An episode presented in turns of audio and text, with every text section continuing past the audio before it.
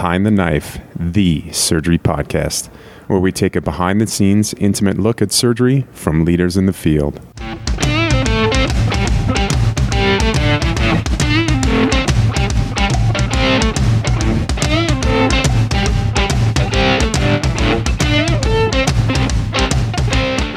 Welcome to our April series on medical malpractice. We'd like to thank Ryan McPherson for suggesting this topic.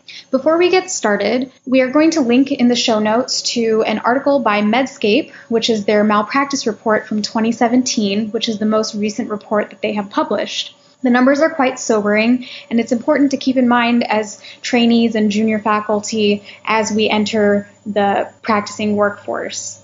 More than 19,000 surgeons and physicians were surveyed in over 27 specialties, and here are the numbers 85% of the surgeons who were surveyed had been sued. 31% were for complications and 28% for delayed diagnosis. 58% of the surveyed respondents said that they were very surprised about the litigation, and 89% did not think it was warranted.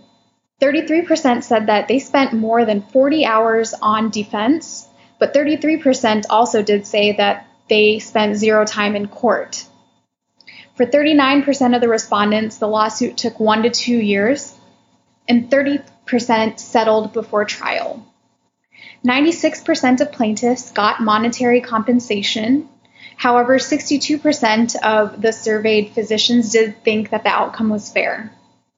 26% said that they lost trust in their patients after going through this process of litigation, and 33% said that it did have a negative effect on their career.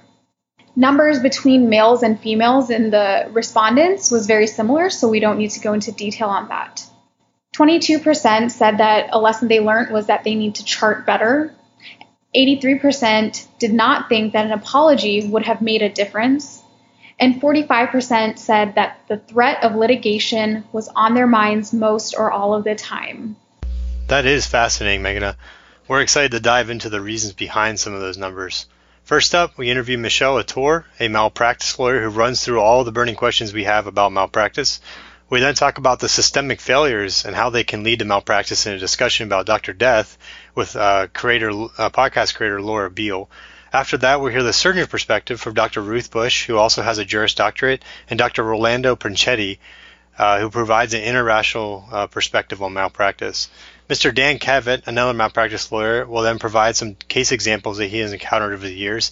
And finally, we'll end the series with uh, Annals of Surgery Journal Club featuring Dr. Lilimo discussing a review of malpractice claims after lap. We hope you enjoy our malpractice series this month. Welcome to another episode of Behind the Knife. We have as our guest Michelle Ader. Ms. Ader heads the medical malpractice group at Friday, Eldredge, and Clark. She dedicates her practice to defending physicians and hospitals in litigation. None of the content of this episode constitutes her legal advice to our listeners. Hopefully, we're going to gather some great information from her. Please do speak with an attorney for any legal questions that you may have. Thank you for joining us, Ms. Ader. Thank you. I'm glad to be here. We like to start all of our podcast episodes getting to know our guests a little bit more. So, can you tell us a little bit about your background, where you're from, and what, what brought you into the position you are today as a med- medical malpractice lawyer? Sure. So, as a medical malpractice lawyer, you know, just like doctors, we all have our individual strengths and weaknesses and training, and mine is actually in trial work. So I'm not the lawyer that you would talk to for you know, Medicare compliance, HIPAA compliance, anything like that. Our regulatory lawyers handle that. I'm a lawyer who works with doctors and nurses to get them ready to go to court, and then I try the case uh, if they're charged with malpractice, and I defend them in those cases.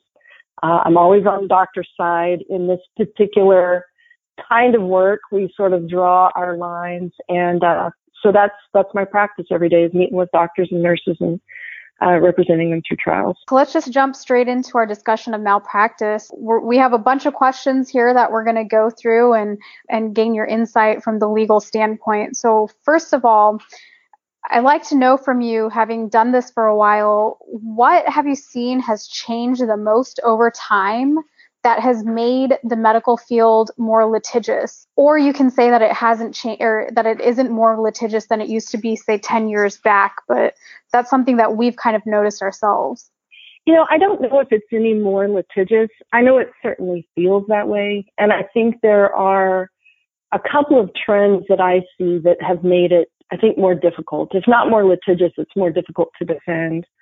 Um, one of them is EMR. As I'm sure you know, the electronic medical record has made things very different in the way that people are documenting. There aren't uh, a lot of ways sometimes for doctors to document their thought processes like they used to. And so some of the subtleties I think are being missed and we see that turning up in lawsuits more and more often now. I think the second thing that I've seen a lot is that, you know, we, we've moved away from, in some cases, not all cases, but that personal relationship between the doctor and the patient. Uh, you know, we have more uh, sort of team managed care. We have hospitalists taking care of patients after surgery. And so we don't have that face to face contact I think that patients used to have with their surgeons. And with that, sometimes when things don't go as expected, patients don't get the answers they need and they get upset. And a lot of times those end up in lawsuits. And so those are just some trends that I've seen in my practice uh, where things are changing now that that's actually a really good point that you bring up because I've noticed that physicians who have major complications or issues, they tend to have better relationships with their patients and they don't end up in legal legal issues. Have you ever seen any studies or anything showing that better bedside manner or more time spent with a patient leads to uh, less malpractice suits? You know, I haven't seen any studies on that, but certainly anecdotally in my practice, I can say that's almost universally true patients who feel abandoned after there is some type of unexpected outcome are more likely to sue. One statistic I have seen that I think is really interesting is most lawsuits are brought after a patient speaks to a subsequent caregiver and the subsequent caregiver encourages them to obtain a lawyer. So I think a lot of times doctors think that these lawsuits are spurned by TV ads or mailings, and sometimes that's true. But I take a lot of depositions of a lot of patients, and I always ask them, why did you decide to bring this lawsuit? And my experience would be pretty consistent with the literature I've seen where uh, patients tell me a nurse, another doctor, a family friend who's in the medical profession recommended that they get a lawyer after they had some kind of mishap. And most of the time they don't understand why. You know, they don't, they don't know what happened. They don't know why it happened, but they're upset. They've had a bad outcome. They're not getting the answers that they want. And so they file suit. Now that's not always true. Obviously there are some patients who just have a catastrophic outcome and they can't pay their bills and they can't work and things like that. And, and those people are uh, likely to file suit for economic reasons. But a lot of people are just encouraged to do so by people that they think know more than they do about the system and how things are supposed to work. I wanted to follow up with you about the EMR that you brought up. One thing that's kind of, I think, newer is this idea of transparency where patients can actually see their lab reports and other things in real time. Mm-hmm. I don't know if you've had much experience with this yet from the litigation standpoint, but have you noticed that that's affected, you know, how the patients are reacting to complications? You know, I haven't seen patients complain about that. The only litigation that I've seen so far on that issue is where patients perceive something to be incorrect and they want to have it corrected.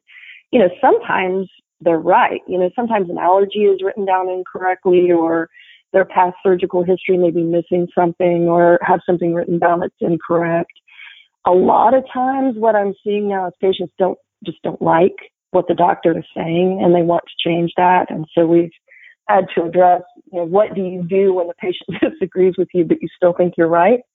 Uh, and so that's kind of been an interesting take on that. But I don't know that it necessarily changed the care in real time, at least as far as I've seen. So are those actual suits that have come about because they want the correction in their chart, or is it just kind of a discussion with the lawyer that hasn't really gone much further than that?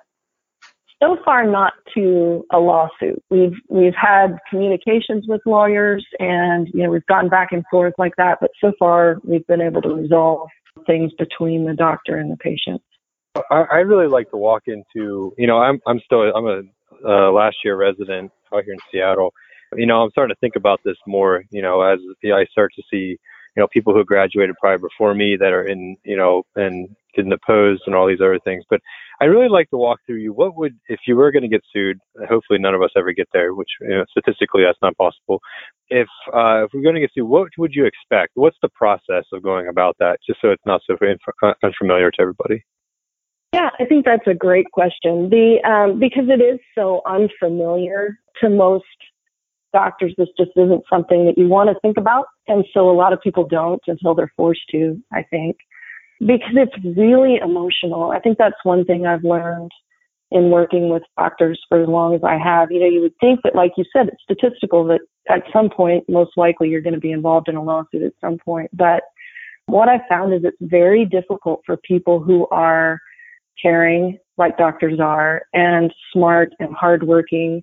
Uh, when something goes wrong, it's really hard for them to deal with. And so I think the first thing that happens is when there is an unexpected outcome, when there's a bad outcome, it's really important to talk with somebody who's been through that before uh, because it's going to be a little bit different in different jurisdictions. But at least in um, Arkansas, where I practice, there's a two year statute of limitations, which means that for the first two years, uh, chances are you're not going to hear anything from anyone about the legal process.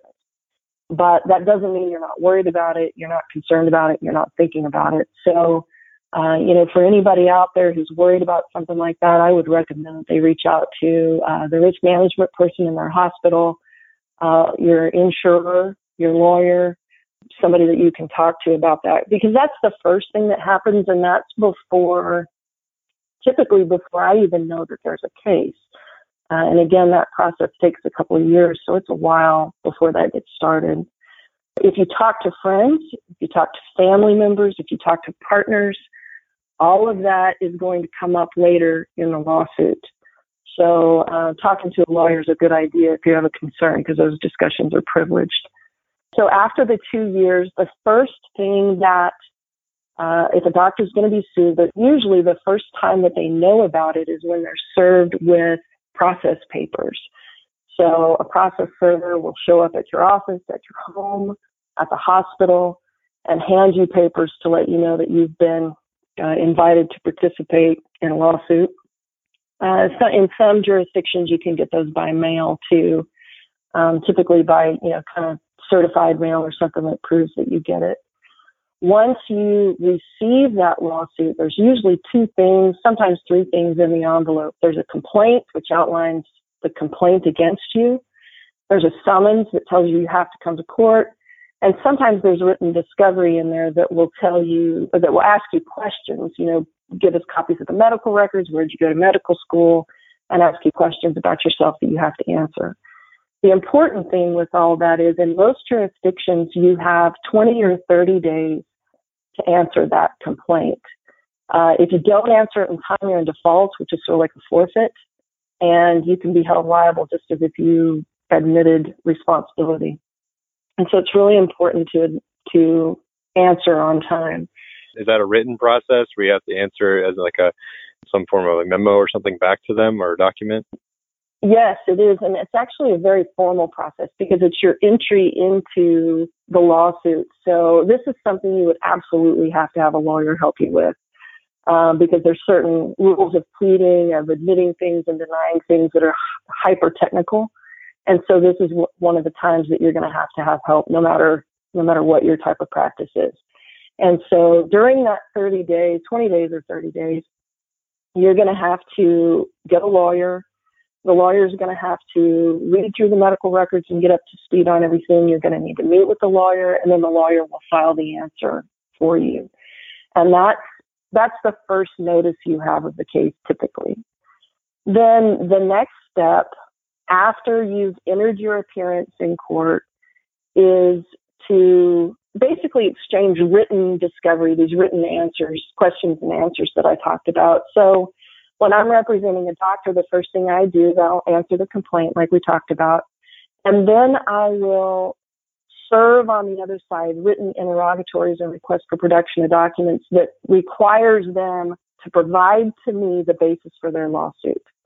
So they're going to have to give me their medical records. They're going to have from the provider. They're going to have to give me any subsequent medical records. They have to give me medical bills, uh, information about their employment, you know, just whatever might be at issue in the case. And then they propound those things to us as well. And so for the doc, on the doctor's side, we're going to have to produce medical records. We'll typically produce a CV, answer information about background, uh, things. Sometimes hospital policies come into play, uh, things like that. And that normally takes, believe it or not, since we have to get medical records from a lot of different providers, uh, you know, they get 30 days each typically. So it may be six months or so while we're trying to gather the documentation that we need to review the case. Once we feel like we have all of that, which would be all the records, x-rays if we have them, uh, you know, just anything that may be pertinent to the review, then we hire experts to review the information for us. So, you know, that may mean we have one expert, it may mean we have 10, depending on the case, you know, depending how many specialties are involved and how many uh, consults we need on different issues in the case. And one of the, I, mean, I hate to say it, but one of the most fun things about my practice is all of the doctors that I represent are um, typically in my home state, but the experts that I get to work with are the experts in their field, and they're all over the country. Uh, and it, it's really rewarding as a lawyer to get to meet some of these people. It's, it's a lot of fun to do that. So we'll get the records to those uh, experts. We'll go out and meet with them. And I always tell our expert witnesses that I want a truthful, unbiased review of what they see. I don't want somebody to tell me I have a good case and I don't want to tell me I have a bad case. I want them to tell me, you know, whether, whether the case has merit or not from the patient's perspective, what the strengths are, what the weaknesses are for both sides. And we get pretty far into the weeds in a lot of these cases. You know, I'll do my own medical research. They'll do their medical research. We'll look at it and hopefully come up with the answer. And for most cases, and it's because I think this is the right thing to do, if the physician erred, and we can talk a little bit about what that means from a malpractice standpoint if you want to, but if the physician truly erred and it really caused harm to someone, I typically recommend that they settle that case um, because that's why you have malpractice insurance and it's the right thing to do. Uh, if they didn't err and didn't cause harm, I'm a big, big proponent of taking those cases to trial because you don't want to pay uh, what I would call a nuisance case because uh, I just don't think it's right. You know, you, you shouldn't you, you should defend yourself when it's appropriate to do so. So we analyze the case, we decide whether we think it's a good case or not. Somewhere in there, we also take depositions, which I think, um, John, you mentioned earlier that you'd heard people talking about. And that's just where the lawyer gets to ask questions of the party from the other side. So uh, for me, I'll go take the deposition of the patient, the patient's family members who may have been around, people who are taking care of them now, if it's kind of a a more catastrophic situation. Um, and they'll take the deposition of the doctor, you know, any other doctors that may have consulted on the case, nurses who were around at the time. And uh, once that's all done, then we'll go take the depositions of the experts. Once all that is done, then we usually sit down together again and talk. We kind of have our, our own kind of informed consent discussion with the doctor then and talk about the pros and cons of going to trial, uh, what the risks are, why we might want to do that, why we might not, and then we decide if we want to take it to trial or not. And um, you know, and then if, if appropriate, we go and we defend it in court. And so that you know, it takes people are surprised how long that takes, but there's a lot to be done in there, and uh, you know, maybe a couple of years longer than the statute of limitations before a case gets to trial you know, so maybe four or five years after the care has been provided that it finally gets into court. I actually would like you to um, go into defining, I guess, what it means for a physician to err because I think for most of us, it seems kind of cut and dry. Like either the physician made a mistake or it was a complication that wasn't necessarily the physician's fault, maybe some patient factors. So, how, you know, can you give some clarity to what I'm imagining is kind of difficult to strictly define? Sure. Um, so one of the things that we learn as very first year law students, we, we take a torts class and medical negligence is pretty much the same as other negligence. You have to show what the standard of care is, number one. Number two is that someone failed to comply with the standard. Number three is that that is what caused the injury, and then you have to show damages. So those four things are common to all tort claims in America. So what that means in the context of a medical malpractice case is this. So the standard of care is defined differently in different states, but for the most part, it's what a reasonable surgeon or physician would do in similar circumstances. That takes into account a lot of things. It takes into account uh, the type of practice that the surgeon is in, the specialty, uh, the resources available in the community. You know, obviously the standard of care may be a little bit different if you're in a small rural hospital somewhere and you're the only one on call uh, than if you're in a large teaching facility somewhere. And so all of those things go to define what the standard of care is. So the, that's the first thing we ask the experts to do for us. You know, what's the standard here? What's required? And the standard of care may encompass different choices. So, you know, for example, in a surgical context, you know, is it okay to watch and wait for a while? Do we do ma- medical management for a while? Do we operate tonight? You know, as long as the physician is making a reasonable choice out of the realm of acceptable choices, then whatever he or she is doing is within the standard of care. It's only when the surgeon operates outside of what those reasonable choices are that he or she is not practicing within the standard of care. So, for example, if a if a doctor decided, you know, I'm going to wait until tomorrow to operate, let's see how the patient does overnight. You know, as long as that's a reasonable choice, it shouldn't be outcome determinative as to whether this was malpractice or not. Uh, you know, a bad outcome is not the same thing as bad doctor, and I've said that a million times because that's true. I mean, we all know that um, the best surgeons in the world can have bad outcomes sometimes. And as long as they're making reasonable choices and they can back that up, then it's not malpractice. Um, and then we have to show, which which seems obvious and, and logical, but sometimes it's important to point out to juries that it ha- the injury has to have been caused by the malpractice and not something else. So that's the proximate cause prong of of what we have. So you may have a bad outcome, but if it's unrelated to something that someone did wrong, um, then then it's not malpractice.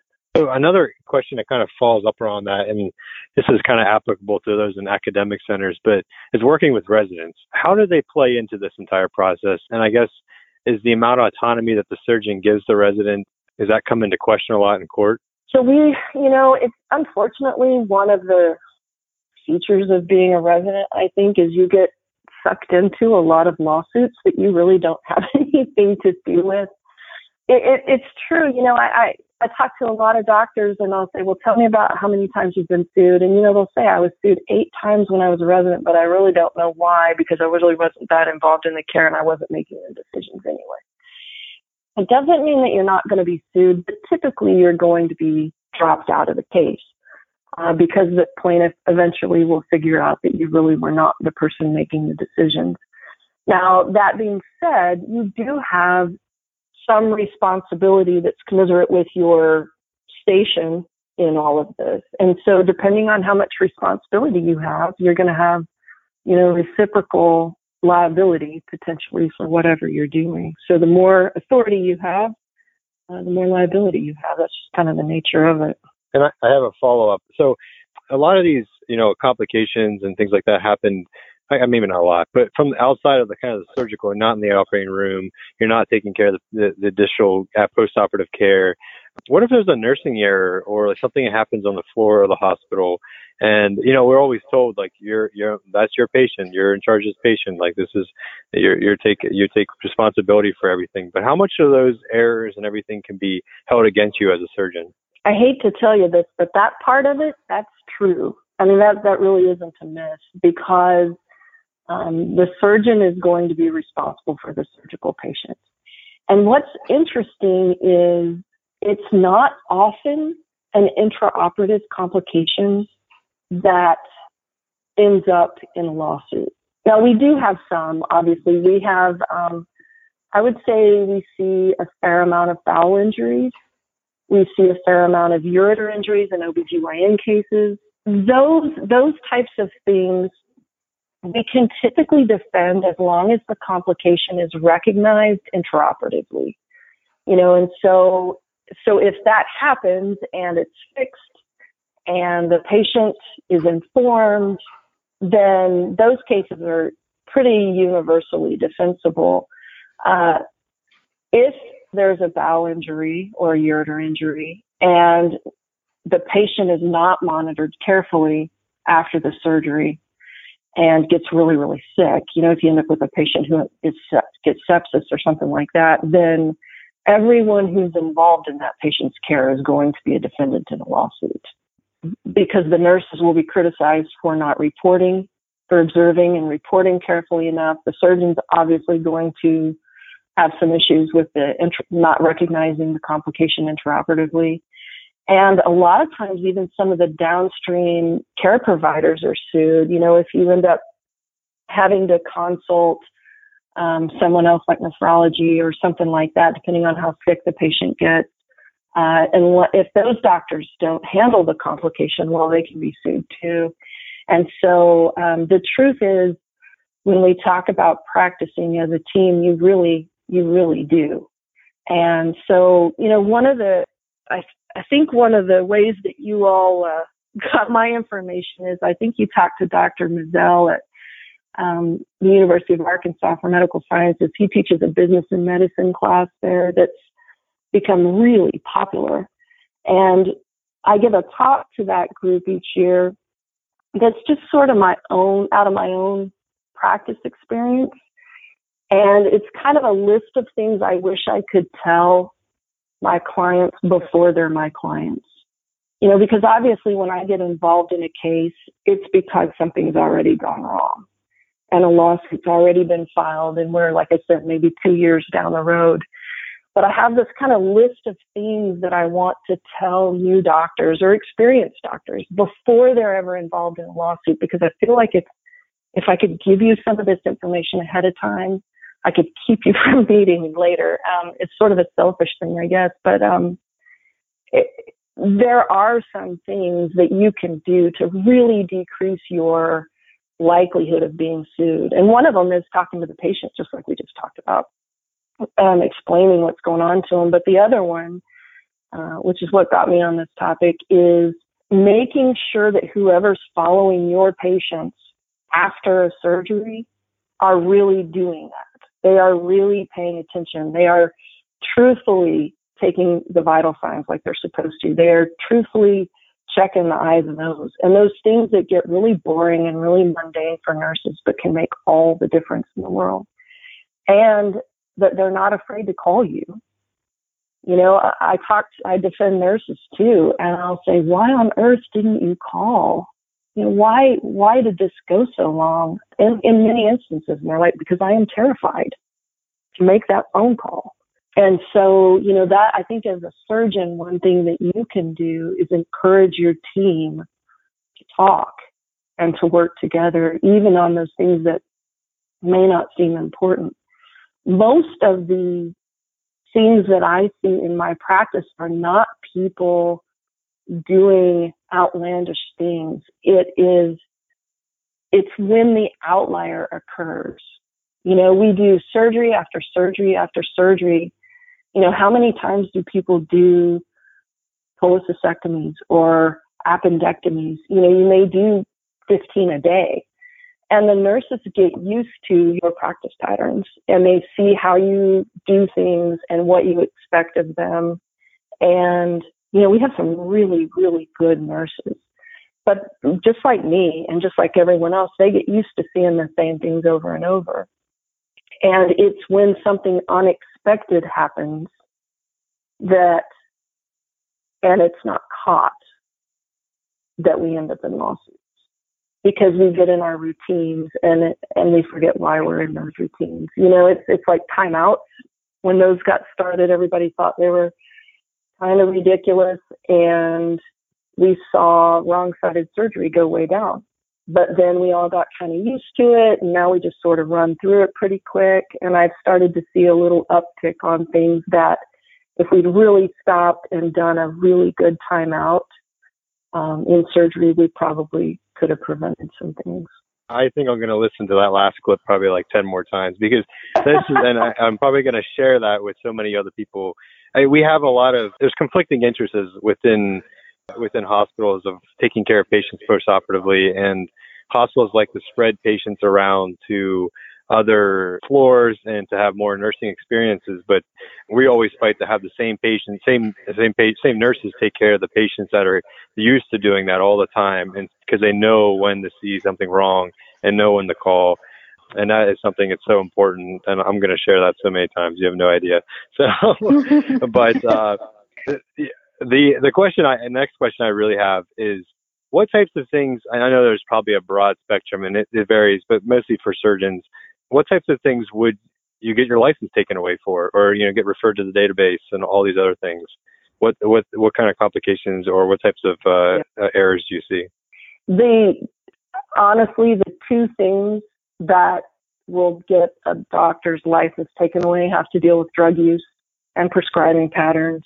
Number one, and number two, I mean, I hate to say it, but inappropriate relationships with patients. Those are the two things that I see doctors absolutely losing their license over uh, without a lot of hesitation from the medical boards. Anything else other than repeated incompetence is probably not going to make you lose your license. And those are the those are the doctors who probably need to go back for some more retraining, you know, because they're having a um, repeated same complication over and over. Uh, a lot of times the medical boards will send them back for additional training, and I think it's probably a good thing. I haven't seen anyone lose their license over that though. Now the data bank is a different question because anytime you settle a case for money or anytime you lose a case at trial, that gets reported to the National Practitioner Data Bank. Um, the people that can see that, the public can't see that, but credentialing agencies can. So when you apply for credentials in a hospital, uh, they can see that, and then insurers can see it too. So if you have a lot of hits on your data bank report, it makes your insurance premiums go up. Okay, so that that is the main issue with all that. Then is that the it's more becomes a professionalism issue where you can you know they might look at that when you're looking at new jobs or um, when insurance companies may adjust your malpractice rates appropriately. I guess so that is that the main issues that come happen to getting referred to the data bank.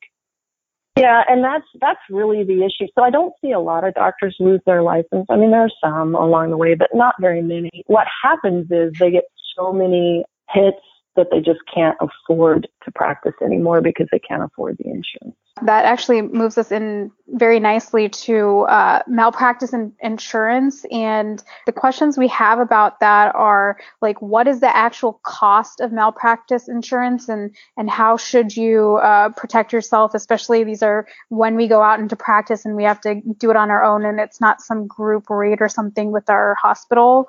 And then also with the malpractice risk assessment, is that something that we should be doing, and what is that?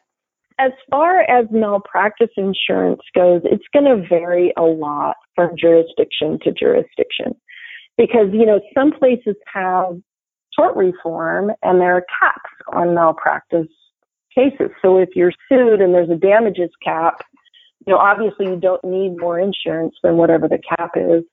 In other ju- jurisdictions like the one that I'm in, we don't have any caps. And so you know, a malpractice verdict can be between anywhere between zero and infinity, you know, and so there are experts in whatever jurisdiction you're in who can tell you based on the type of practice that you're in, how much insurance coverage you need. Because if you're, you know, doing family practice in a particular community, it's going to be very different than if you're doing you know, a complicated surgical practice somewhere. It's also going to make a difference if you're in private practice or if you're in an academic setting. And so the insurers that cover um, doctors and hospitals in the different jurisdictions, they know how much um, you're going to need in your particular area. And so that's who I would listen to for advice on that. You said, you know, it, it makes a difference if you're in private practice versus academic. And I was actually curious, even with uh, not just insurance, but litigation in general, is, is there a difference between the two, or are they all kind of treated the same? under the law, they're treated the same, except um, in some jurisdictions, and ours is one of them, to encourage people to stay in academic medicine, basically, there are limits on how you can be sued. And so a lot of times you need less insurance coverage because you're immune from some types of suit if you practice in an academic setting. It's a real perk, honestly, of, of an academic practice in some places. And the next thing is, uh, I guess we kind of we kind of briefed about this already, but what are the the most common like rumors and misconceptions that you see surgeons have an understanding about malpractice I, I, from your experience, I guess? Uh, I would I would say it probably has to do with documentation. I think in um, medical school, from what I understand, people are told not documented, not done, and so, which of course isn't right. I mean, we know everybody does a lot of things at work every day that we don't write down. But I think there's a misconception that more documentation is better or less documentation is better. I've heard both. Uh, and I don't really think that that's correct. I think it's the right documentation that's important. You know, kind of going back to what we talked about with EMRs earlier, if you can you can check a lot of boxes and not tell the story of what's going on with the patient. Or you may write one or two sentences and say it all. And so it, it really depends. You know, I can't give you a particular example really without, without knowing the case. But I would say it's important to document your observations, your thought process, what you're doing about it. And in particular, in today's world, any trends with the patient. And I would really encourage you to think about the trend question because I think that's one thing that may be lost in some of what we talked about earlier with more of a team approach to care and with electronic medical records. You know, if you have one person seeing on the seeing to the patient every 12 hours, every 24 hours, that human being may spot a trend in that patient that's easier to miss if you have a lot of different eyes on the patient. You know, it, it, it's sort of, you would think intuitive that you have more people looking at the patient, so you're going to catch more, I guess, because you have more people in there. But at least some of the things that I've seen is we have a lot of people in checking on the patient, but nobody really minding the trends, whether the patient's getting better, whether the patient's getting worse. And I can count um, a few cases where I think that's occurred. We had good, smart, talented, caring doctors and nurses in taking care of the patient, and they're documenting just fine. But they're not documenting that something is colder or, you know, I mean, they may say the leg is cold, but they're not saying it's colder than it was 12 hours ago or it's blue. You know, they've, they've checked that it's blue, but they're not noting it's bluer than it was. And so I think anything you can show in your medical record that talks about your thought processes, what you're worried about, what you how you've acted on it. You know, if you spot a lab result that you think is maybe okay, maybe not, I think it's really smart to document that. You know, I'm I'm watching um, the patient's white blood count you know, it's a little bit elevated today. We're going to do this, this, and this and see how it goes. That's smart because you're showing what you're thinking. You're showing you're paying attention and there's a reason for your action. Whereas if you don't document any of that and something goes wrong, then it just looks like you're not recognizing it, if that makes any sense. And so, you know, when you're doing your notes, I would give attention to what are your concerns right now? Why are you taking the actions that you're taking? And what's your plan for that tomorrow or the next day? Those are the things that make a difference in medical charting. A short narrative note is a diamond in a medical malpractice case. I mean, that will, that trumps every drop down box on an EMR that there is. And so those are really important. I did have something regarding documentation that I was curious about. You know, we have in our hospital systems like incident reports where anybody can file an incident report on any member of the team, whether it be phlebotomy or, um, you know, pathology to whatever. How do those sorts of things play into these uh, lawsuits like are they admissible evidence to something or is it just kind of hearsay because it's one person's opinion when they've written an incident report? That's a really good question. So there's you know it's so important that we correct things when they're going wrong right? I mean we want if somebody's not doing something right we want to address it but the only way people are going to report a problem is if it's a non-punitive situation. Because we all know, you know, if you if you don't, nobody's going to report it. Um, so for the safety of patients, it's really important that you fill out those incident reports. What those have to go on a separate track, basically. So what happens is, whenever somebody asks me how you document an error, here's here's the advice that I give them. You write the information truthfully in the patient's chart and you tell the patient what happened. So for example, you know, Miss Smith, you know, we had an injury to your bowel during the surgery, but we caught it. It's been repaired. We're going to keep you in the hospital with some antibiotics for the next couple of days just to make sure everything goes okay. And then you're going to put that in the chart too, factually. No opinions, no um, pointing fingers, anything like that. You know, you're not going to say the other guy did this. I was I was standing back when it all happened. You know, you just document very truthfully what happened in the chart.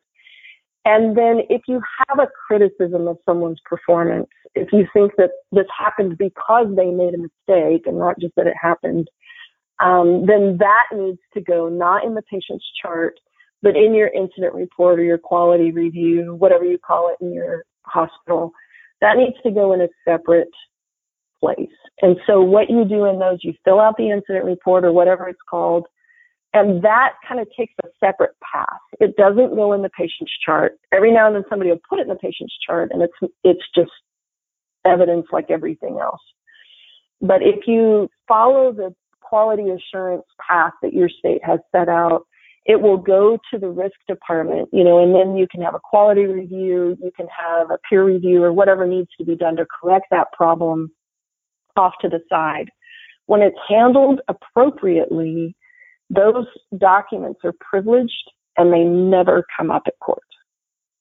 Now, the same information can come out obviously because, you know, we're going to have experts on both sides and so they're going to give their opinion but the report itself, the opinions of the people standing around, those are going to go to quality and they will not come up in the lawsuit. Well, Michelle, that that was a really informative uh, time you spent with us. I, I think I learned a lot about how this works. I'm definitely going to tell a lot of my you know, co-residents and, and new staff that, who haven't been through this process yet to to take a listen. Now, there might be have some listeners out there that have some questions. Um, I don't know if you're you're willing to maybe if they reach out to you to um, uh, you know answer any of those, or, or if they want to contact you for other reasons. But uh, is there a good email address that we can we can put out for you? We can put in our show notes too, or do you have some other way of contacting you that'd be better. Sure, email's great. Um, you can't make fun of it though. It's M A T O R. It's Mator at FridayFirm.com. Okay. okay. All right. Sounds. Uh, yeah. No. No worries. We'll, we'll put that in the show notes too. So, uh, and then a uh, link to uh, wherever that else can find you too. So, uh, we do appreciate your time, though. Thank you for so much for coming on behind the knife.